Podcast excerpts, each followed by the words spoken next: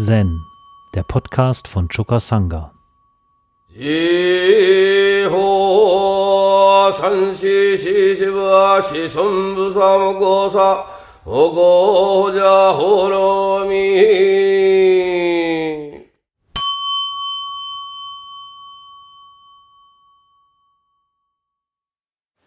Gut, ihr Lieben, dann mal zum ersten T-Show dieses Pfingst-Sessions.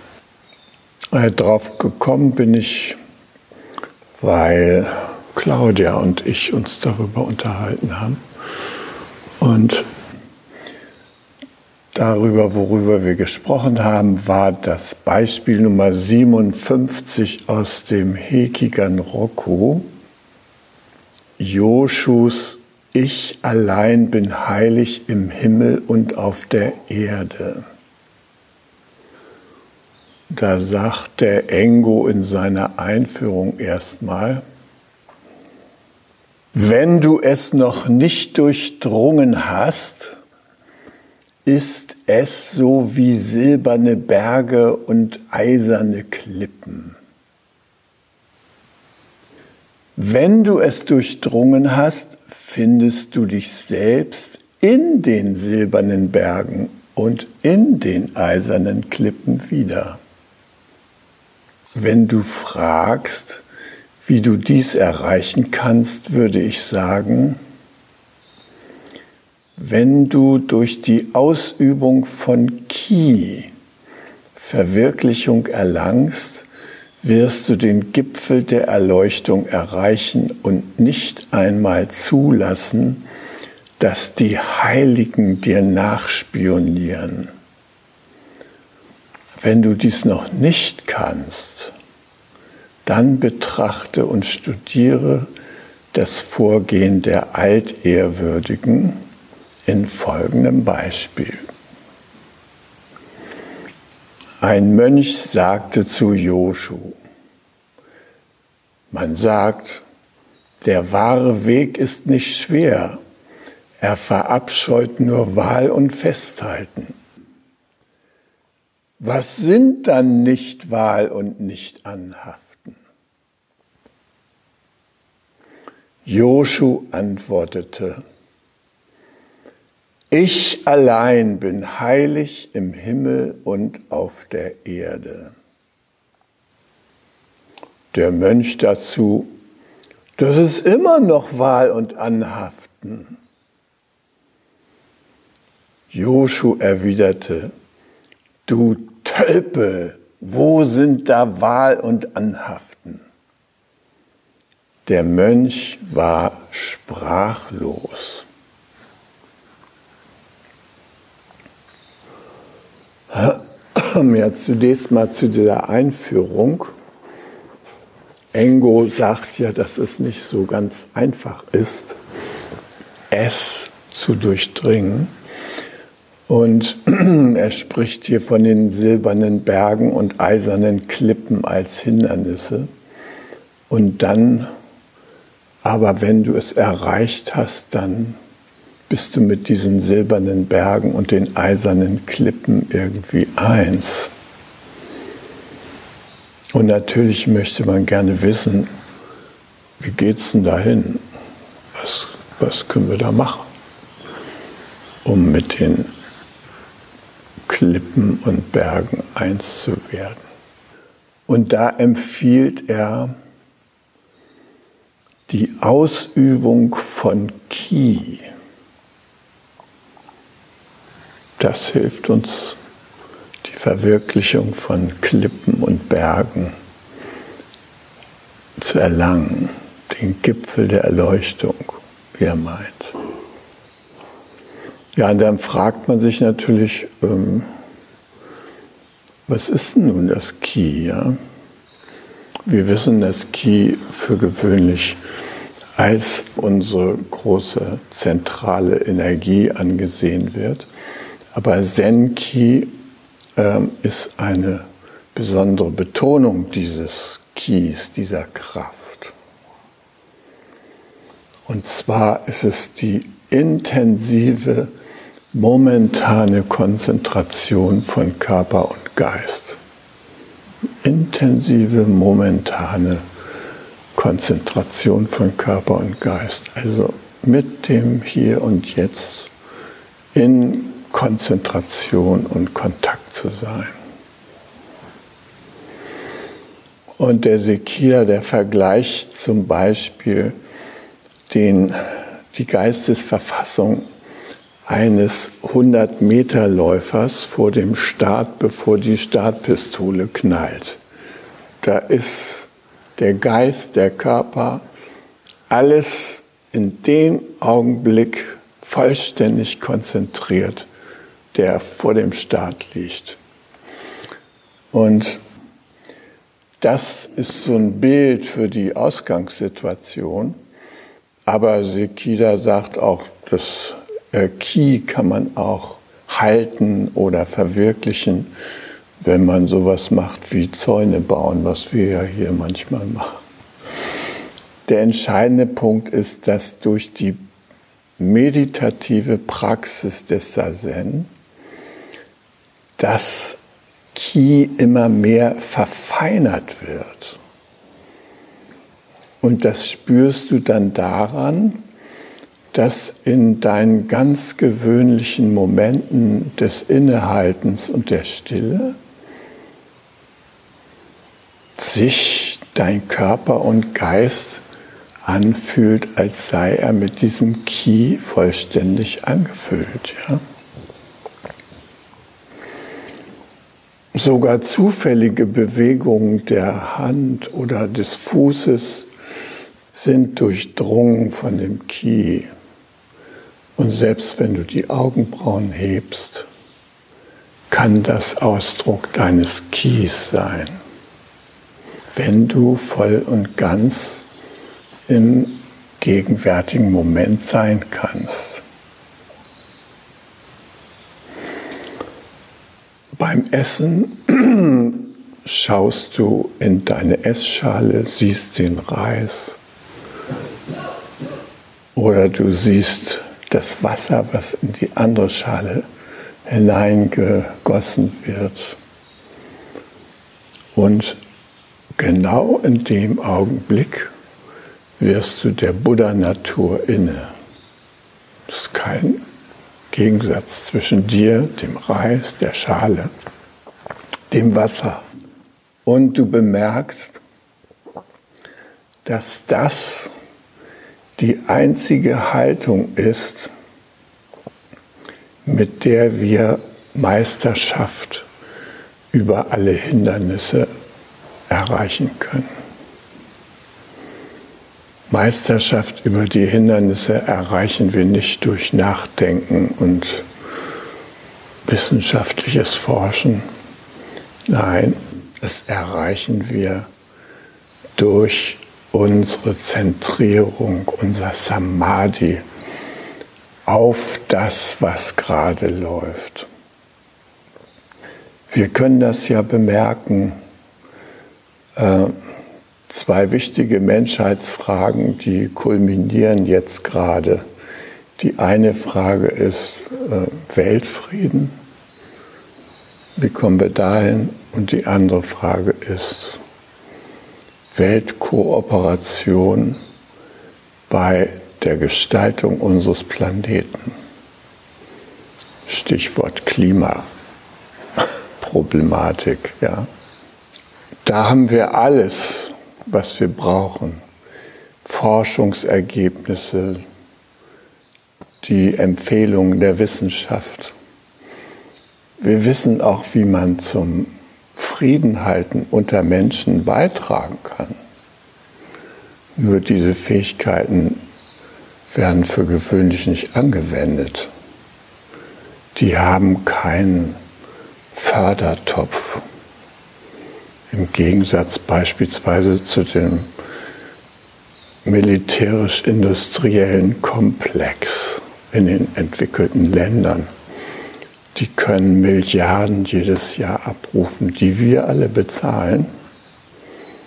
Und da gibt es kein Stocken und kein sich zurückhalten. Da wird Energie ohne Ende verpulvert, Und wir alle wissen es und keiner will es und doch geschieht es. Da könnte man schier verzweifeln, wenn man sich fragt, äh, was ist aus der Menschheit geworden? Wo ist Praschna? Praschna, die allgegenwärtige kosmische Weisheit. Wo ist sie abgeblieben? Wie kommt es, dass sich Bakterien mehr in Übereinstimmung mit der Natur verhalten und entwickeln als wir? Ich habe da immer das Beispiel der Filmbakterien. Unsere Biosphäre ist eigentlich auch nur ein hauchdünner Film um unseren Planeten. Und es gibt diese Filmbakterien, die so in einer begrenzten Feuchtzone leben. Und wenn sie die besiedeln, dann verhalten sie sich erstmal kompetitiv.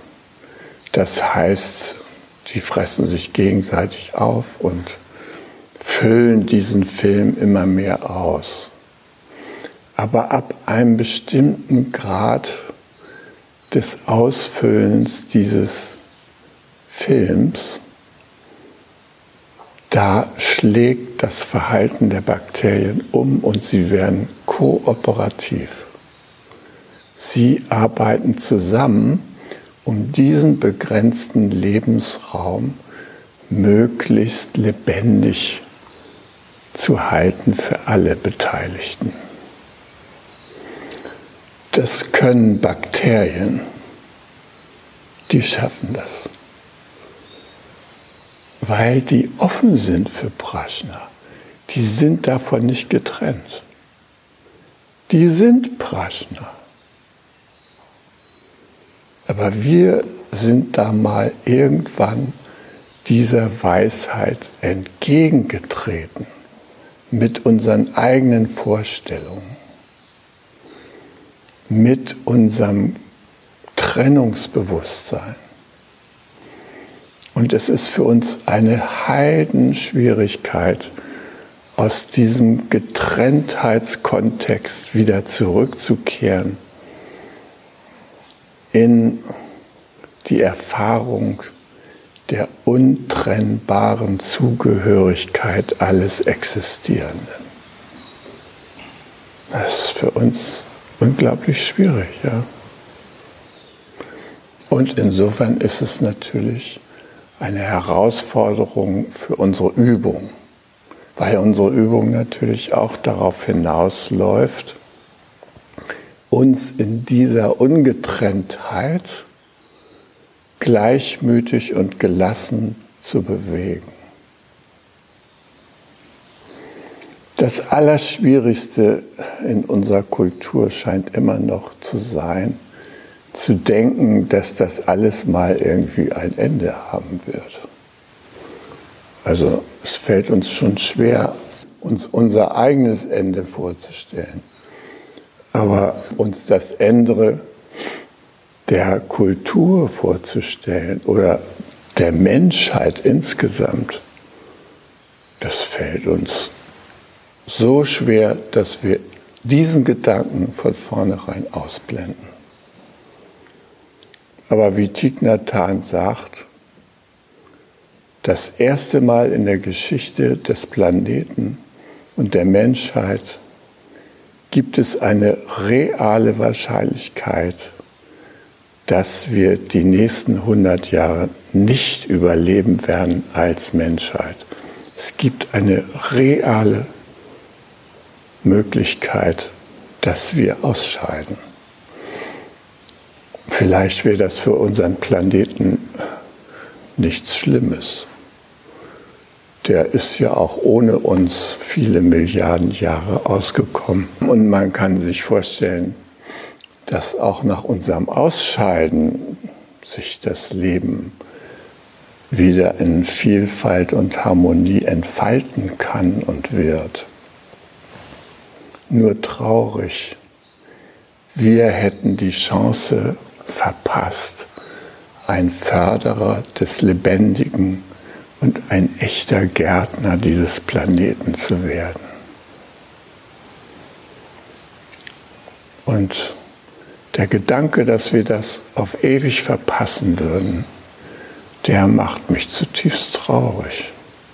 Und gleichzeitig ist mir klar, dass in meinem und in unserem Einflussbereich wir nur das tun können, was wir beeinflussen können. Mehr ist nicht drin.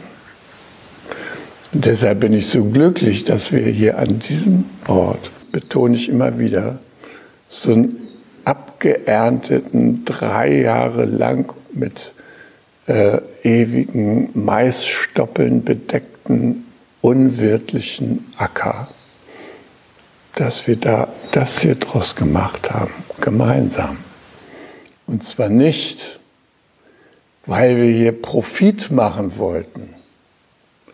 Nein, weil wir hier einen Raum schaffen wollten, um das lebendige Leben sich entfalten zu lassen auf diesem kleinen Raum und damit auch uns Entfaltungsmöglichkeiten zu geben, ins Lebendige hinein. Ja, das ist mein Hoffnungsschimmer. Aber wenn ich an unsere großen interkontinentalen Gärtner denke, da ist mir eher schwummerig. Und da bin ich nicht so hoffnungsvoll. Ich bin immer ein Optimist, natürlich auch für die versagende Menschheit, wenn man so will. Aber es fällt mir nicht so leicht, die Zeichen der Weiterentwicklung im Augenblick zu deuten oder festzustellen.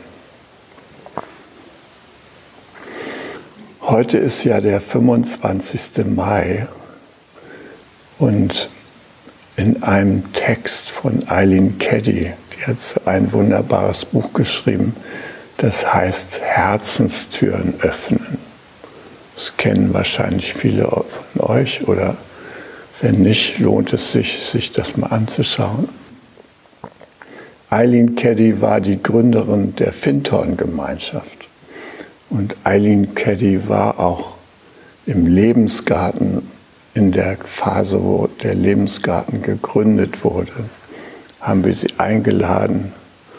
Da kam sie und da haben wir da eine Veranstaltung gemacht in der damals noch großen, grauen, scheußlichen Halle des Lebensgartens.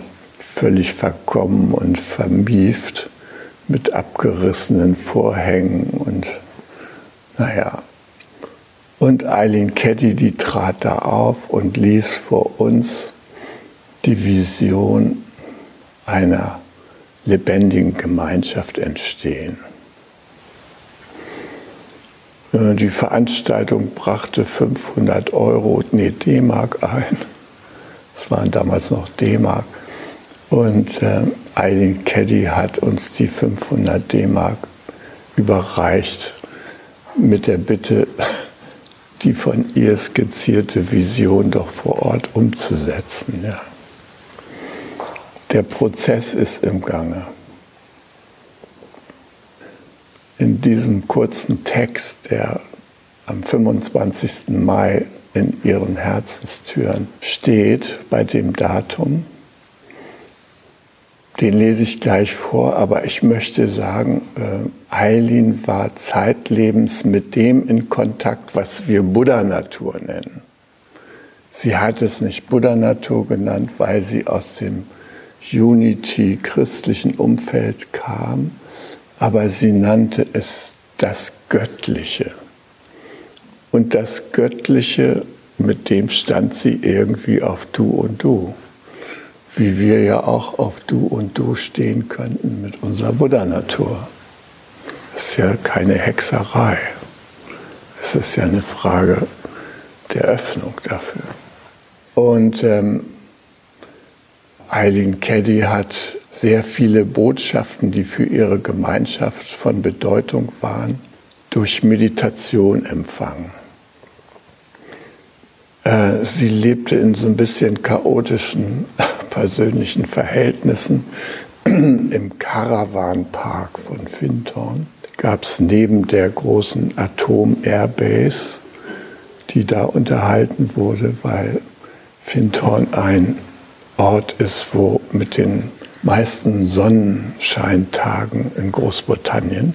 Und deshalb war der so geeignet, um dort Atombomber zu stationieren, weil die jederzeit starten konnten und in der Luft gehalten werden konnten. Neben dieser Atombombenbasis, da war ein Karawanpark von Leuten, die halt Ferien machen wollten am Meer da, was auch da in der Nähe ist. Ja. Und ähm, als ich in Fintorn war, da starteten da unentwegt diese Flugzeuge. Das war ja auch noch der Kalte Krieg.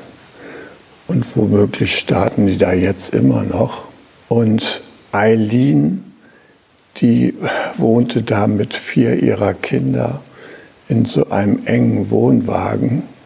Dann noch Peter Caddy dazu und Dorothy McLean. Also das war wirklich sehr eng bei allen Vorstellungen von, was Tiny Housing möglich ist, war das wirklich ein absoluter äh, Höhepunkt, wie die da mit sieben Personen in so einem kleinen, engen Wohnwagen gehaust haben. Und deshalb konnte Eileen nicht in ihrem Wohnwagen meditieren. Äh, eine Sitzhalle gab es noch nicht und die beste Möglichkeit, in Ruhe zu sitzen, war zwischen Mitternacht und 4 Uhr morgens auf das öffentliche Klo dieses Karawanparks zu gehen. Und das hat sie dann immer gemacht, wenn sie wichtige Fragen zu klären hatte und Antworten von der Buddha-Natur erwartete. Und so sind auch diese Botschaften hier zustande gekommen. Und da empfing sie zum Beispiel die Nachricht, kannst du wahrheitsgemäß sagen, dass du deine Mitmenschen liebst, dass du dich für sie interessierst, dass du sie schätzt und als deine Familie ansiehst? Oder tolerierst du sie nur gerade und empfindest es als eine wahre Mühe, mit ihnen in Berührung kommen zu müssen? Du kannst nicht sagen, du liebtest mich, das Göttliche, ja? Du kannst nicht sagen, du liebtest mich, wenn du deine Mitmenschen nicht liebst. Denn die Beziehungen sind so ineinander verwoben, dass es unmöglich ist, den einen ohne den anderen zu lieben.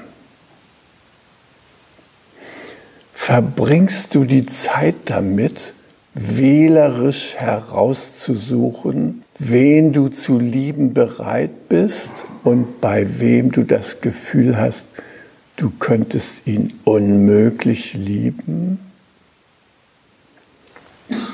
Es sollte keine Unterschiede in der Liebe geben, denn die göttliche Liebe umfasst alle gleichermaßen. Sie sieht alle Menschen in meinem Bild, mir nachgestaltet egal welcher Farbe, Rasse, welchen Geschlechts, welcher Konfession oder Religion. Du wirst den Punkt erreichen müssen, an dem du die Einheit allen Lebens erkennen und verstehen kannst, um die wahre Bedeutung der Gemeinschaft aller Menschen weißt mich als den Ursprung aller erkennst. so jetzt mal christlich ausgedrückt das, was wir anstreben, wenn wir Wesensgleichheit schauen wollen. Wesensgleichheit, von allem berührt zu werden, berührt. Nicht glotzen, nee, berührt zu werden von dem, was wir sehen, hören, schmecken, fühlen, mit allem, was uns umgibt. Sozusagen den Wundergehalt der gesamten Existenz für uns zutage fördern. Das ist möglich, aber es braucht eine gewisse Anstrengung, weil wir halt die Tendenz haben, zwischen Gut und Böse zu unterscheiden. Ich habe mich gewundert, dass äh, selbst die Kirchen, ich hörte da neulich eine Sendung im Deutschlandfunk, wo die Kirchen gesagt haben, also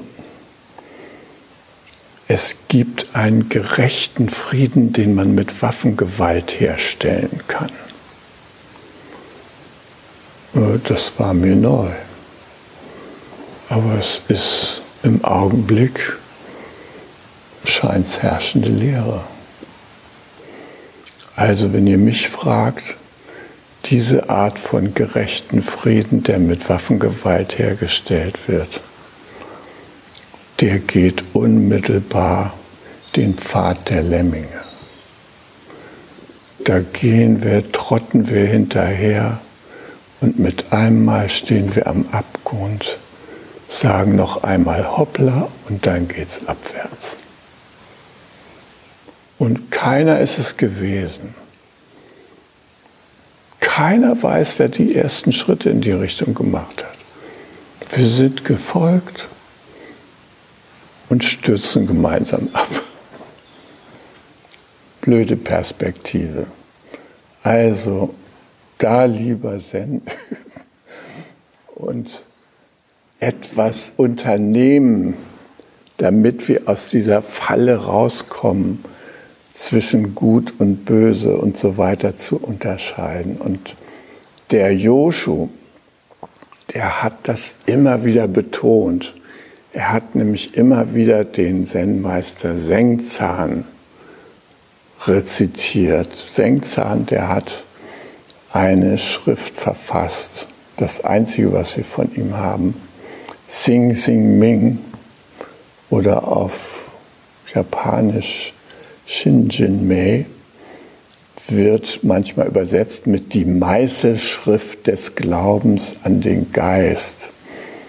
Und der August Faust, der das als erster ins Deutsche übersetzt hat, der sprach von der Einprägung des Vertrauens in den Geist.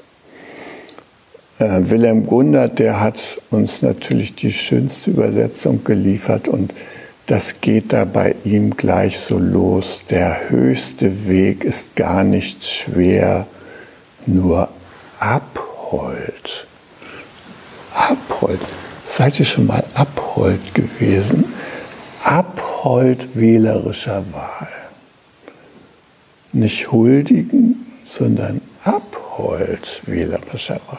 Dort, wo man weder hasst noch liebt, ist Klarheit offen, wolkenlos. Ja, und äh, der August Faust, der das ein bisschen anders übersetzt, der schließt dann die nächste Zeile an. Um Haaresbreite abgewichen und Himmel und Erde klaffen auseinander. Und wenn wir jetzt an das Koran zurückdenken, wo Joshu sagt, ich allein bin heilig im Himmel und auf der Erde. Also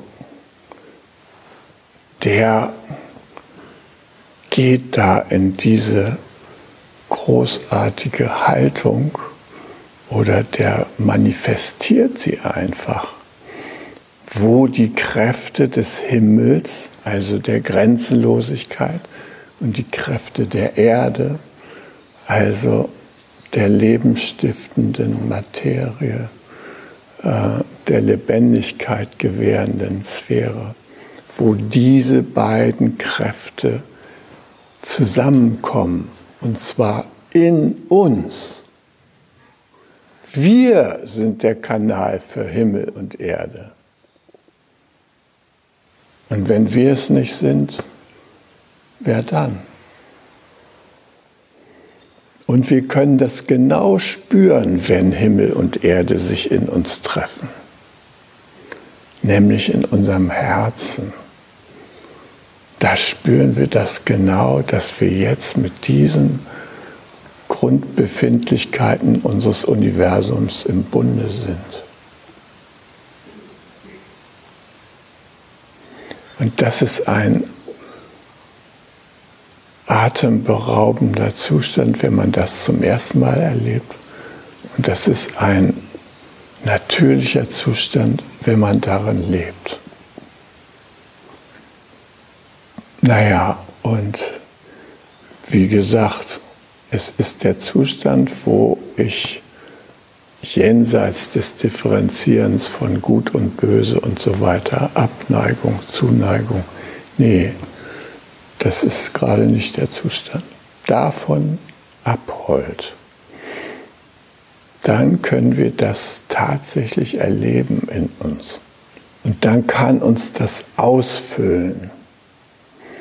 Und das interessanteste Produkt dieser Begegnung von Grenzenlosigkeit und Erdhaftigkeit in unserem Herzen ist die Entstehung des Mitgefühls. Bodhisattva Avalokiteshvara hat hingehört, den Klängen der Welt zugehört, an der Küste sitzend, dem Rauschen des Meeres das kam und ging, Ebbe und Flut. Und sie hat auf diese Weise einen Blick genommen in die Wesenheit des gesamten Universums. Und das, diese Schau ist für sie die Basis der Zuversicht und sie hat gemerkt, dass ihr Herz erfüllt war von Mitgefühl für alle Wesen. Weshalb ja auch der Buddha empfohlen hat, diese Methode des raumgebenden Zuhörens als Haupterleuchtungsquelle in dieser Welt, in der wir jetzt leben, anzunehmen durch Zuhören, durch raumgebendes Zuhören uns zu verbinden und dann zu bemerken, dass das Mitgefühl ein Feld ist, was alle fühlenden Wesen durchzieht und sogar die nicht fühlenden Wesen sind davon mit umfasst. Das kann man merken, wenn man manchmal Ärger hat mit seinem Hammer. Man ist ja manchmal in so einer Stimmung, wo das eigene Handeln nur noch Hammer ist und wo alles andere, was einen umzingelt, nur noch Nägel sind. Ja? Draufhauen, versenken, draufhauen und so. Diesen Geist haben wir manchmal. Aber es ist schön, wenn wir darüber hinauskommen können. Ja, also die Zen-Praxis kann uns helfen und auch Eileen mit ihrer Empfehlung. Guck dir das an. Kannst du schon alles als deine Verwandten erleben? Alle Dinge, die dich umgeben. Ja, auch der Hammer, der irgendwie jetzt nicht die Lage reinbringen will. Was spricht er? frage ich mich dann immer. Und dann mache ich merkwürdige Entdeckungen. gerade unter der Stelle, wo ich gerade reinhämmern wollte mit meinem Nagel für irgendein schönes Bild, äh, da zeigt sich, dass da eine Elektroleitung drunter läuft. Genau an der Stelle. Schön, dass mein Hammer das weiß. Ich hätte es nicht gemerkt. Ja, und äh, deshalb, wenn wir diese Wesensgleichheit tatsächlich ernst nehmen, dann kann sie uns aus allen Gegebenheiten erreichen und ansprechen. Es verlangt nur eine gewisse Offenheit von uns, dass wir das für möglich halten, dass dieser Tee da eine Botschaft für mich hat. Gensern, als der für uns Tee geschlagen hat, da sagte der, ja, ohne Herz ist Tee einfach nur Wasser. Aber wenn du den Tee mit Herz zubereitest, dann enthält er alles. Und deshalb bin ich so dankbar für den Tee, den ihr mir jetzt hier hingestellt habt, weil der alles enthält. Nicht nur heißes Wasser. Nee, da ist alles drin. Das Herz derjenigen, die den Tee zubereitet haben und so. Und das ist ja das, was wir im Session immer mehr spüren, je länger es dauert. Dass wir es ja mit vielen Herzen zu tun haben. Und dass die alle für etwas Wichtiges schlagen und einzigartig sind. Ja, also zu bemerken, dass das alles der Buddha-Natur entspringt und dass das die wahre Gemeinschaftsbedeutung der Menschen ist. Ja. Rumi, der hat mal gesagt, ein berühmter persischer Dichter aus dem, ich glaube, 12. Jahrhundert, der sagte, draußen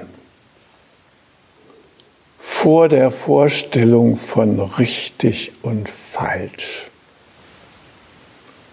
ist ein Feld.